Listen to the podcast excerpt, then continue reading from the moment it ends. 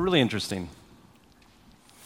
I've been a pastor for, oh, I want to know, 15, 17, I don't know, I lose track. And time and time again, I, I get up, and many preachers have experienced this. We preach a sermon, and then afterwards, people come up and say, I feel like that message was for me. And on one hand, I talked about this last week and the week before, but I want to remind all of us that if you've ever experienced that, there's a theological truth behind it. In fact, let me ask those in the room and you know many join us online. If you've ever, whether it's Bel Air, another church, you've listened to a podcast, if you've ever heard a sermon, and at the end of it you just felt that was for me, could you just put your hand up in the air? Keep those hands up. Look around the room. Look around the room. From beginning to end, Scripture says that is the Holy Spirit. In fact, in a moment, I'm going to preach a, I think I'm going to preach a message uh, on Acts chapter 2, verses 1 through 41. And I also realize that here I am about to preach a sermon on the Holy Spirit. And as I get into this sermon, you might uh, realize why quickly I, as a preacher, have to be open to what the Holy Spirit wants to do. So I have no idea what's going to happen today. Hallelujah, right? Uh, but before I get in the sermon, I need to have a Bible study with you. Can we do that together? Just a five minute Bible study. So, this is like pre sermon. This is the biggest Bible study I've ever led. Uh, there's some online. Before we get in, let me, I got to lead a Bible study just for a moment before I get to the sermon. And however much of the sermon I get to, uh, you know, if the Holy Spirit cuts me off, which if you're a guest, you're like, what is this place? What a, this is weird. Like, what's happening? Or if you've been here for a while and heard me preach, you're like, Drew, what's going on here? Uh, let me just say, if I don't get to um, the same content that I covered in the 9 o'clock service, we're going to try to make it possible for our 9 a.m. sermon to be online as well, and you can go and check that out after the fact. So let's have a Bible study for five minutes. If you would, this is not the sermon, but would you go to John 14, verses 16 and 17? If you have a red book in front of you, that's our Pew Bible. It's our gift to you. If you don't have a Bible in your life, please take it. Allow it to speak truth and love and hope. Bible study time. Some of you take notes at Bible study, paper, pen. Uh, what page is it on? 877 in our red pew Bibles, if you've got, you know, a different color Bible, that can be confusing for some of us. John 14, 16, and 7. Let me just read this to you, and I'll, and I'll stop along the way. Church, you ready for Bible study? Okay.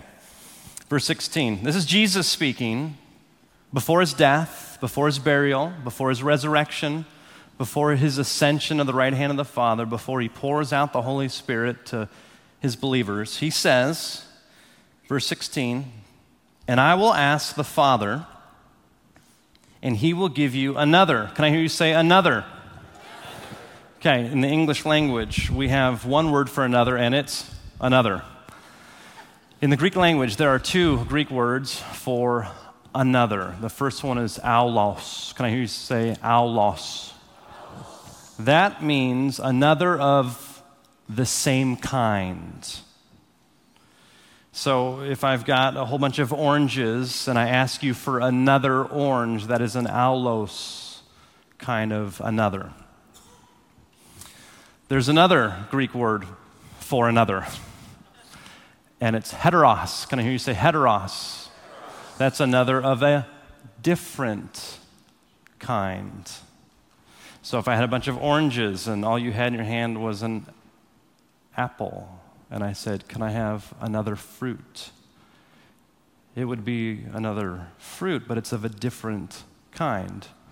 Right here, it's allos when Jesus says, I'm going to ask the Father, and the Father is going to give another of the same kind of what? What does it say? Advocate. Some translations say, shout it out. What are some words that you have? Helper. Helper. Comforter. Counselor, teacher, Encourager, a lot of different English words for this one Greek word. It's the word paraclete. Can I hear you say paraclete? Two words mashed together. Para means alongside, and kaleo is a verb to call out, to call forth. So when you put those two words together, it gives this magnificent word picture of one who comes alongside and calls out who Christ longs for you to be, who calls out courage, who calls out hope, who calls out peace, who calls out joy. Uh, advocate is a legal term, it's one who stands beside you and defends you. Against your enemies, sometimes defends you against your negative thoughts about yourself. This image is also one of which in which you are running a race, like physical running race, and you're exhausted and you're tired and you're ready to give up, and one who comes alongside you and says, You can do this one step at a time. We can make it. We're almost there. You know, 100 feet, if you're Anthony Zumidi, 100 more miles, you know, we're almost there. We can do it. It's this one who comes alongside. There is a, um, an African language that gives this image of when you fall down and you're emotionally, physically, spiritually, relationally, financially in a heap on the floor, the paraclete is the one who comes and lays on the ground beside you and speaks hope and love and peace and joy and strength and grace and power and says, Let's get up together. Bible study. I'm not preaching yet. When Jesus says, I'm going to have the Father give another of the same kind of paraclete, when I've got oranges and I ask for another orange, another of the same kind, it means there's more than one. So when Jesus is saying, I'm going to ask the Father, and the Father is going to give another of the same kind of helper, encourager, comforter, teacher, paraclete, it means that there's more than just one of those. What? What's the other one? At least, is there more than two? Is it? Scripture answers it. Bible study here. Would you turn to 1 John chapter 2? It's towards the end of your Bible before the book of Revelation. Same author, many decades later, after writing the gospel according to John, writes 1st and 2nd and 3rd John. And he says this. What page is it on in your Pew Bibles? 989. Let me get to it. 1 John 2, verse 1. Bible study still, not preaching. This sets the stage. So, John uh, is speaking. He says, My little children, I am writing these things to you so that you may not sin. But if anyone does sin, we have an advocate, a paraclete, a comforter, encourager, a helper, teacher, guide, one who comes alongside you, who is at your defense at the ready, who comes alongside you while you're running, who speaks words of encouragement, who, when you fall, lays down next to you. And who is that one? Jesus Christ. The gospel writer John, the author of 1 John, uses the same word to describe two persons God the Son and God the Spirit. And it's so important for us to understand in this little Bible study here that when Jesus says, uh, My Father is going to send another of the same kind of helper, encourager, teacher, guide, friend, he's basically saying, Disciples, you've lived with me for three years. I've encouraged you, I've counseled you, I've, I've encouraged you, I've picked you up, I've emboldened you, I, I've sent you out, I've led you to truth. I'm going to die. I'm going to defeat death. I'm going to raise uh, to the glory of the right hand of the Father, and I'm going to pour out something to you that you already know. That which you've experienced with me, Jesus is saying, you will experience with this advocate. In John 14, it goes on to say, the Holy Spirit. Now, I've got to say right from the get go, before I start preaching, that the Holy Spirit is not a force. It's not like this ethos. It's not a vibe. It's not spiritual caffeine. The Holy Spirit is a person. And I can't preach without saying that first and foremost. Because everything that I'm about to say, if you think that it is, you know, Yoda esque, or it's this, you know, energy vibe that pervades everything, this inanimate force, it will lead your mind in a very different direction. Again, quickly, just short little Bible study. If you take a look at all of Scripture, we're going to understand that uh, the Spirit of God, the Spirit of the Lord, the Spirit of Christ, the Spirit of wisdom, the Spirit of grace, the Holy Spirit are one and the same. In fact, throughout all of Scripture, it describes, verse after verse, that the Holy Spirit has the characteristics of a person. It talks about the Holy Spirit thinking and feeling and choosing. Verses throughout the Bible talk about the Holy Spirit having actions like a person, teaching, giving guidance, comforting, even speaking audible words. A vibe can't speak audible words. This pervading, you know, consciousness can't can't speak words. It's a person.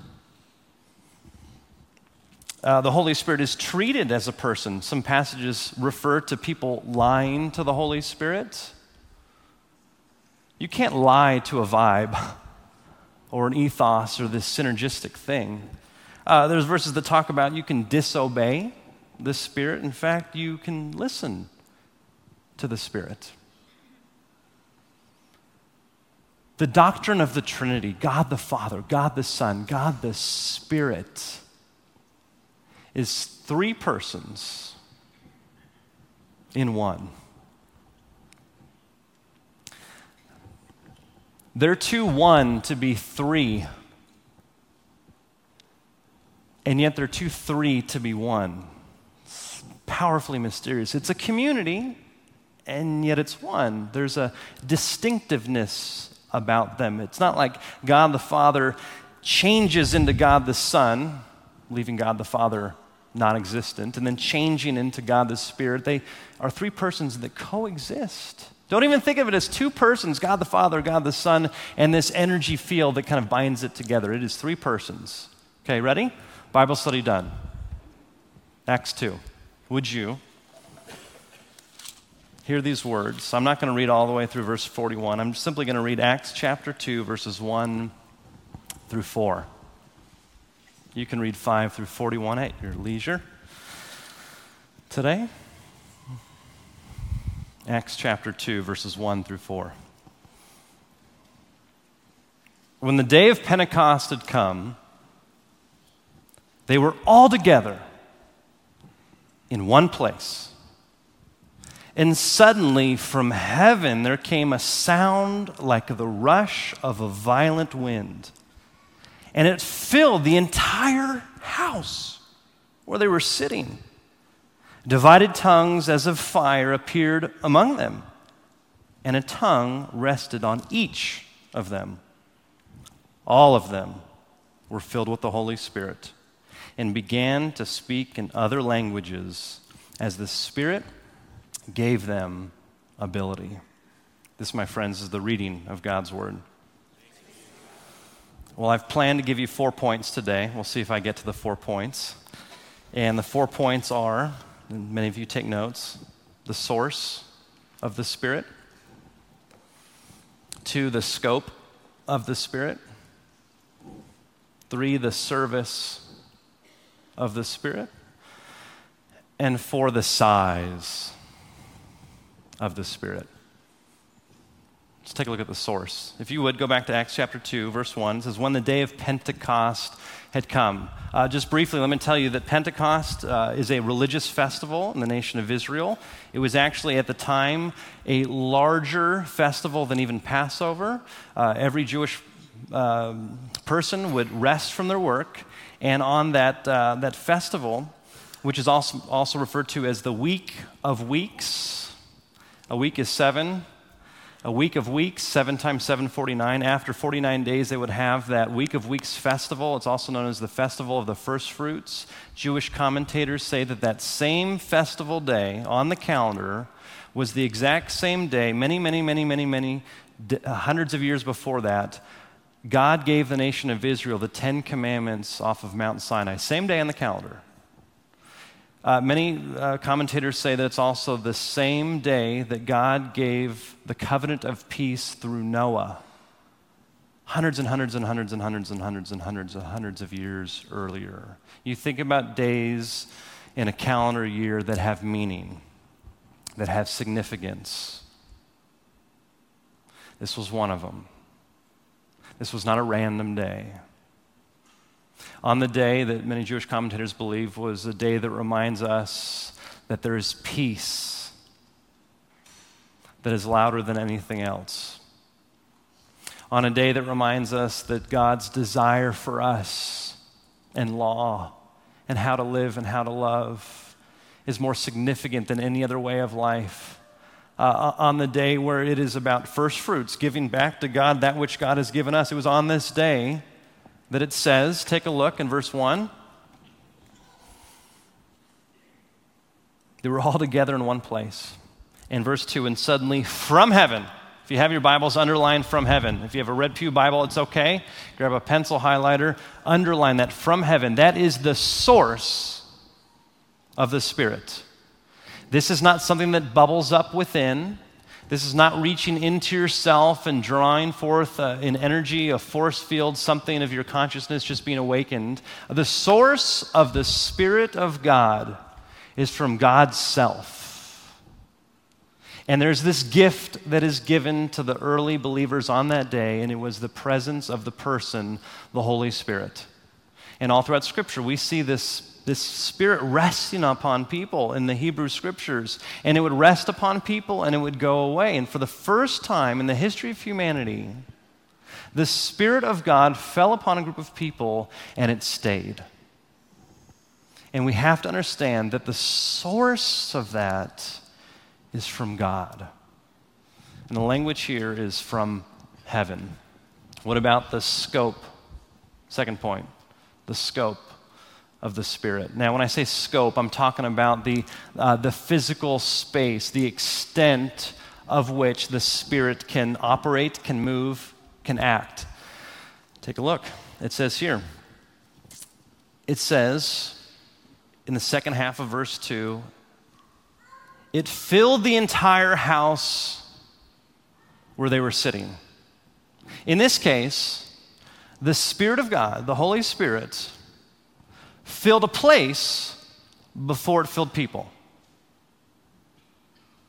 We can't leapfrog over this profoundly significant truth that the Spirit of God can move into places, it can saturate geographical areas.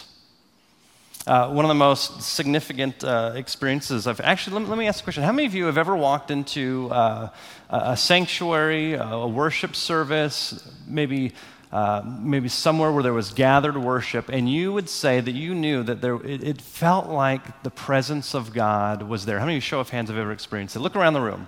Okay. Now, how many of you have ever walked into a place? Uh, it can even be a church building. Uh, it could be, you know, in a gathering. It could be outside of a church building. How many of you have ever been into a place where it, literally, it felt like there was an absence of the presence of God, an absence of the Holy Spirit? I've experienced that too.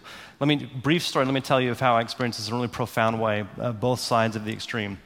I was in Africa, uh, in Uganda, and we were going door to door sharing our faith. And this happened to be at a place in East Africa where there was uh, a profound a group of pilgrims who would come to a witch doctor. And it was the capital of witchcraft in East, East, East Africa.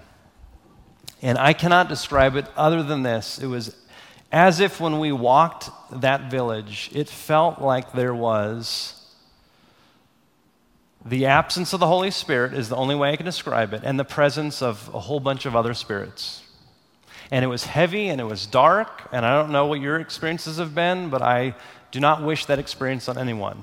Now, I'm going door to door, and this, this, some of you have heard the story. I can tell in more detail after the service. This woman comes down uh, and begins speaking to us, and, all of us just got this bad, just bad feeling. And whenever I'm in another country, I tell, people's, uh, tell people when I meet them that my name is Andrew. Because Drew, for some uh, languages, is, is just, there's no, there's no context for it. Andrew is a much more common uh, name in other parts of the world than Drew is. It's also my middle name. And of you are like, what? Weird parents. Your name's Drew Andrew? Weird, you know? Actually, my name's David. And the gasp from the choir this morning, it was as if, like, I mean, it was like, you know, living a lie my whole life, you know, for them.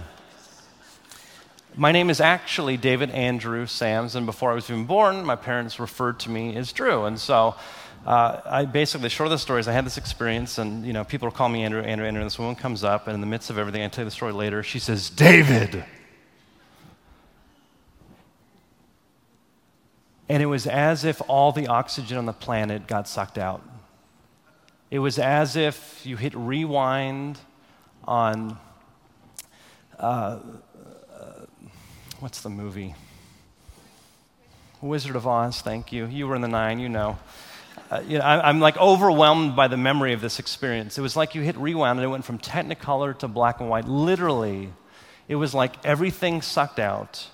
And the things that she began to say to me in the power of another spirit, I don't want to give it airtime here, but here's what I want to give airtime to that I responded in the name of Jesus Christ by the power of the Spirit, and we began to pray, we began to lay hands on her, and I got to tell you, it was as if we fast forwarded uh, the Wizard of Oz, and all of a sudden Technicolor came back in. It was as if uh, an oxygen mask was put on planet Earth, and oxygen filled back in, and peace invaded where there was fear, hope invaded where there was hopelessness and immediately the presence of God was experienced in such a profound way. And she went off screaming, sadly. Jason, when you walked on the campus today, you said that you felt something. It's the Holy Spirit in this place. And as a community, we can be a community before we talk about being ourselves filled with the Spirit, we can show up and we can pray and we can say, Spirit of God, fill this place. And not just fill this place, we can go into our homes, our apartments, our condos and say, fill this place. We can go into our workplaces and say, fill this place. We can go into the doctor's office. We can go into a job interview. We can go into these moments in life where we have so much fear and we can say, Holy Spirit, fill this place, fill this place fill this place. The scope of the Holy Spirit longs to fill the cosmos. And yet, it seems to be throughout Scripture that there's an invitation and an openness that's needed for the Spirit to come and to fill a place. They had been, if you remember from last week, they had been locked in an upper room, constantly devoted to prayer. And that was the context in which they were opening themselves up to the Spirit of God to come and dwell in their midst. But then take a look. Verse 3 Divided tongues as of fire appeared among them, and a tongue rested on each of them. The scope of the Holy Spirit isn't just this animating or even a personal thing that fills places, it fills people. And you'll read throughout there, and you're going to hear it week after week as we go through the book of Acts, that the person of the Holy Spirit has come to reside, to dwell in, to inhabit, to live, to thrive in you and in me. And when we have an openness to the Spirit coming into our lives, Scripture says that the Spirit will come in and will permanently reside. We don't have to live in fear that the Holy Spirit is going to, to leave us if we have put our faith genuinely in Jesus Christ. And yet, and we'll get to it in a moment, there is this sense that as we open ourselves up to the Spirit, there are moments, there are seasons for God's purposes where the Spirit of God literally will fill us even more. We'll get to that in a moment. But let's take a look at, thirdly, the service of the Holy Spirit. There's so many lists online. If you want to go afterwards and, you know, go into your search engine and look up, you know, characteristics of the Holy Spirit or ministry of the Holy Spirit or activities or verses about the Holy Spirit, I encourage you to do a, deeper dive, a deeper study. I made my own list of 10 things that the Holy Spirit uh, does in acts of service to God's people. But I want this to be a little participatory, so I'm going to ask uh, you to either nod your head or raise your hands, or even at one point to stand. Uh, you know, I know we're in a church, and I know that many join us online, and I know that we have in this amazing opportunity people who have put their faith and trust in Jesus gathered here, and there's people who are exploring, there's people who have not yet put their faith and trust in Jesus. And, and I love the diversity of that in this room. But show of hands, how many of you would say that you have made a personal decision to make Jesus Christ your Lord and Savior, that you have put your faith and trust in Him? So a lot of hands in the room. Okay. The Holy Spirit in John 16, 14 through 15 was the one responsible for leading you to Jesus. The reason why every single one of you could raise your hand is because the Holy Spirit, the person, God the Father, God the Son, God the Spirit, came to you and led you to Jesus.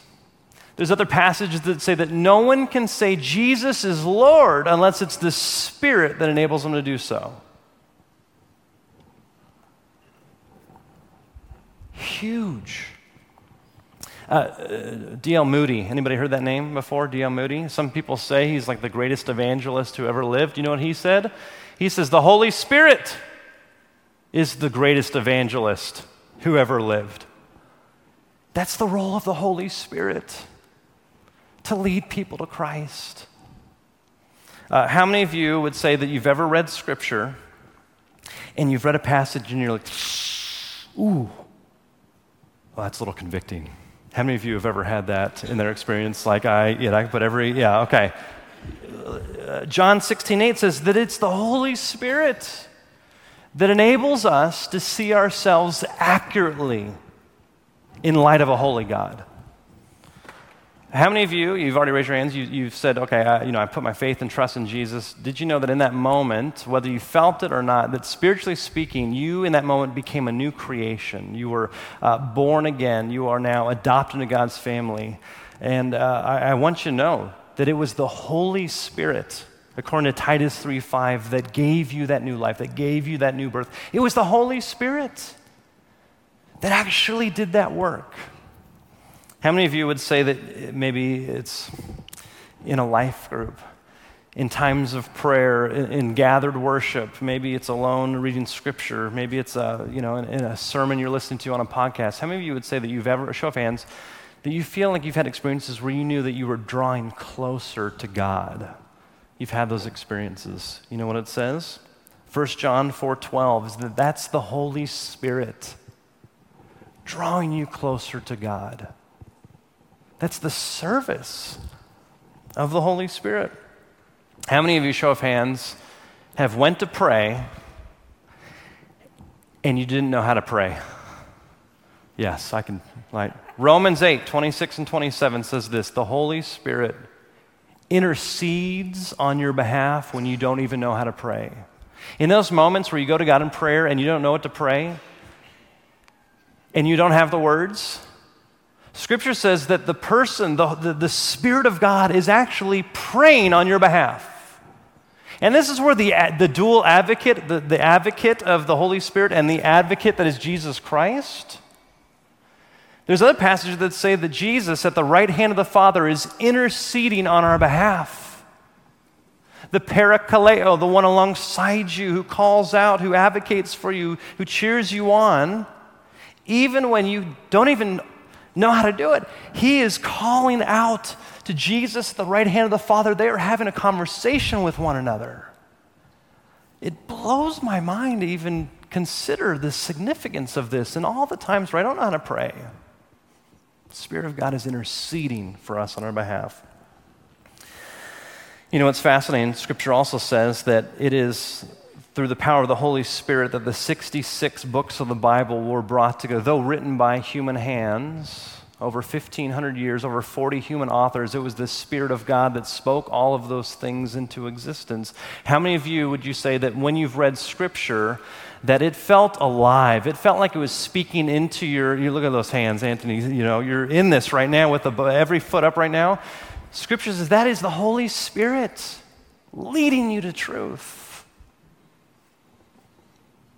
It's the Holy Spirit leading you to the things that God wants to reveal in your life. In 1 Thessalonians 1 5, it says that it is the Holy Spirit that anoints you with the power, with the energy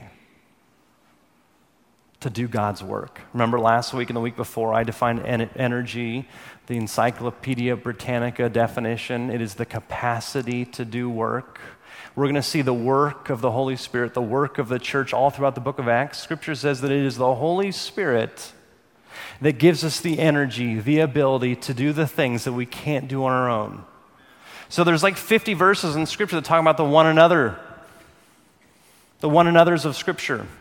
To pray for one another, to encourage one another, to confess our brokenness to one another, to carry one another's burdens. Scripture says that we can't do that activity on our own. And yet, it's the Holy Spirit that gives us the power to do so. It's the Holy Spirit that enables us to have that difficult conversation. It's the Holy Spirit that enables us to finally forgive somebody that we've held a resentment to for decades. It's the Holy Spirit that, that energizes us, that, that, that empowers us to share our faith, to give a reason for the hope that was within us. It's the Holy Spirit, alive and active, who is also there at the creation of the cosmos the scripture says now dwells in you and wants to give you an energy that would detonate to the ends of the earth for God's kingdom.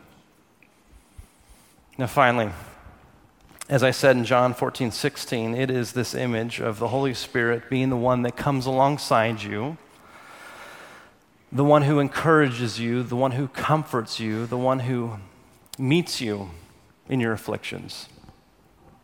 I've had some of you raise your hands, I've had some of you nod, you know, and kind of reflect. I'm going to sit for a second so I can do this with you. You know, Scripture says that there's moments in our life where we experience whether it's grief, loss, affliction, despair. Scripture says that in those moments, and maybe some of us can really relate to this image, that some of us in those moments, whether we're in it or we've experienced it, it literally feels like we're a heap on the floor that parakaleo is the one that comes beside you, that lays down next to you, that speaks love and truth and hope and peace and joy and courage and truth. Truth like Romans 8 28 and 29 that God works together all things for good, them who He's called according to His purposes. Speaks truth like Jesus saying that I always have the last word words of truth like, My peace I give to you. If any of you have ever experienced at any moment in your life, whether it's loss of a job, of a dream, of a person, and you, and you can look back and you can say, God met me in the midst of that, and I know it to be true. Would you stand up?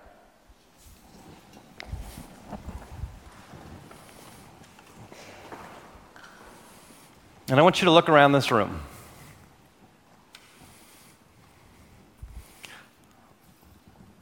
The biblical word is you've just testified to the power of the Holy Spirit in your life. You've just given glory to, you've just given witness to a God who came personally as the Holy Spirit who met you in the midst of it. Now, here's what's amazing.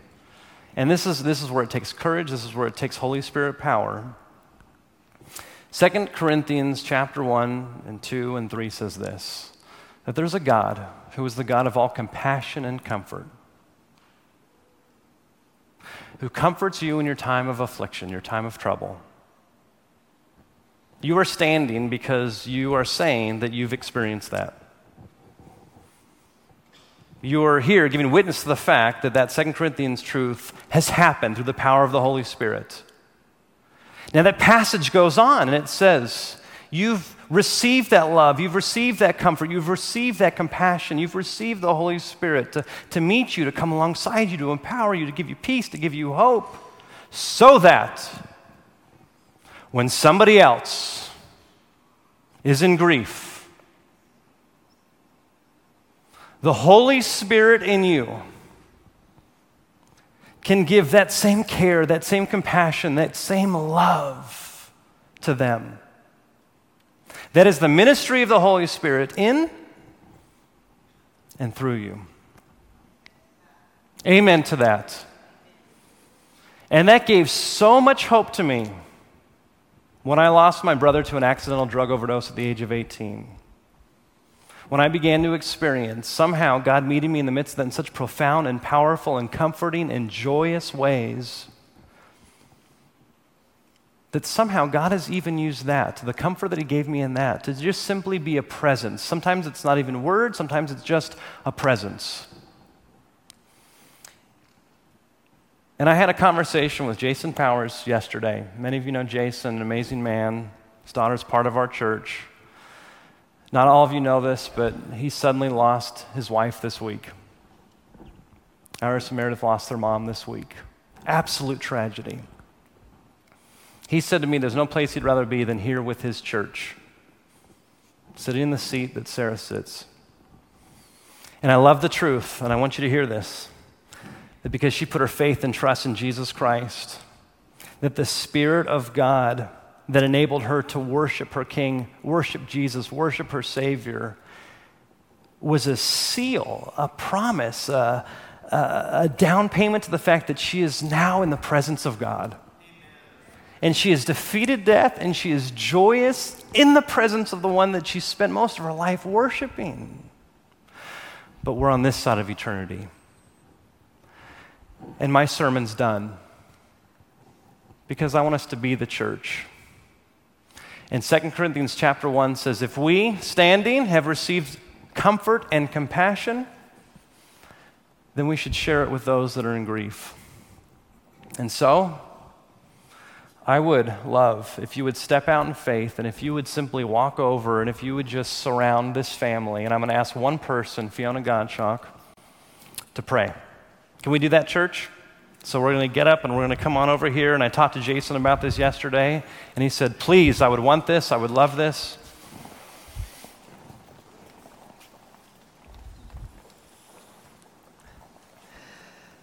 Abba, Father, you are our King, you are our Father, you are our friend. You are with us wherever we are, Lord. Father, I just lift up to you Jason and Iris and Meredith.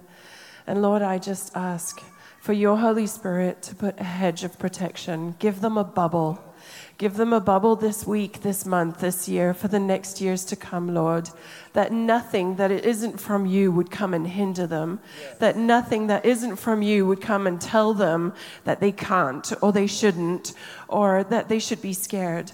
Nothing, Lord, that comes of those words is from you, Father. Lord, I just lift up to you their hearts. I lift up to you these precious baby girls who look so beautiful, just like their mama did. And I just ask, Lord, that their smiles remind each other of their beautiful Sarah mama, and that everybody else would be able to smile, remembering that heaven is for real and that we will be able to smile with Sarah again sooner than we think, Lord.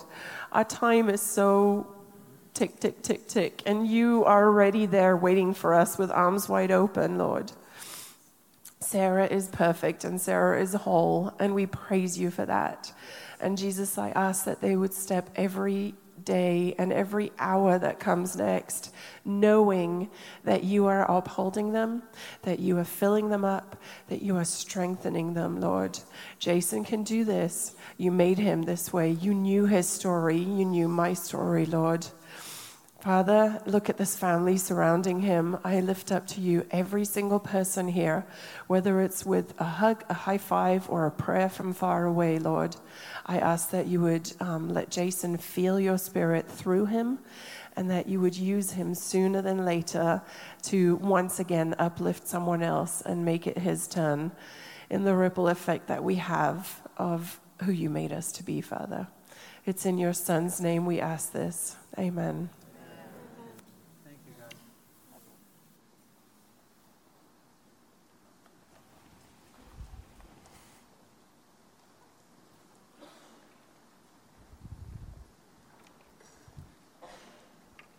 Say that the size of the Holy Spirit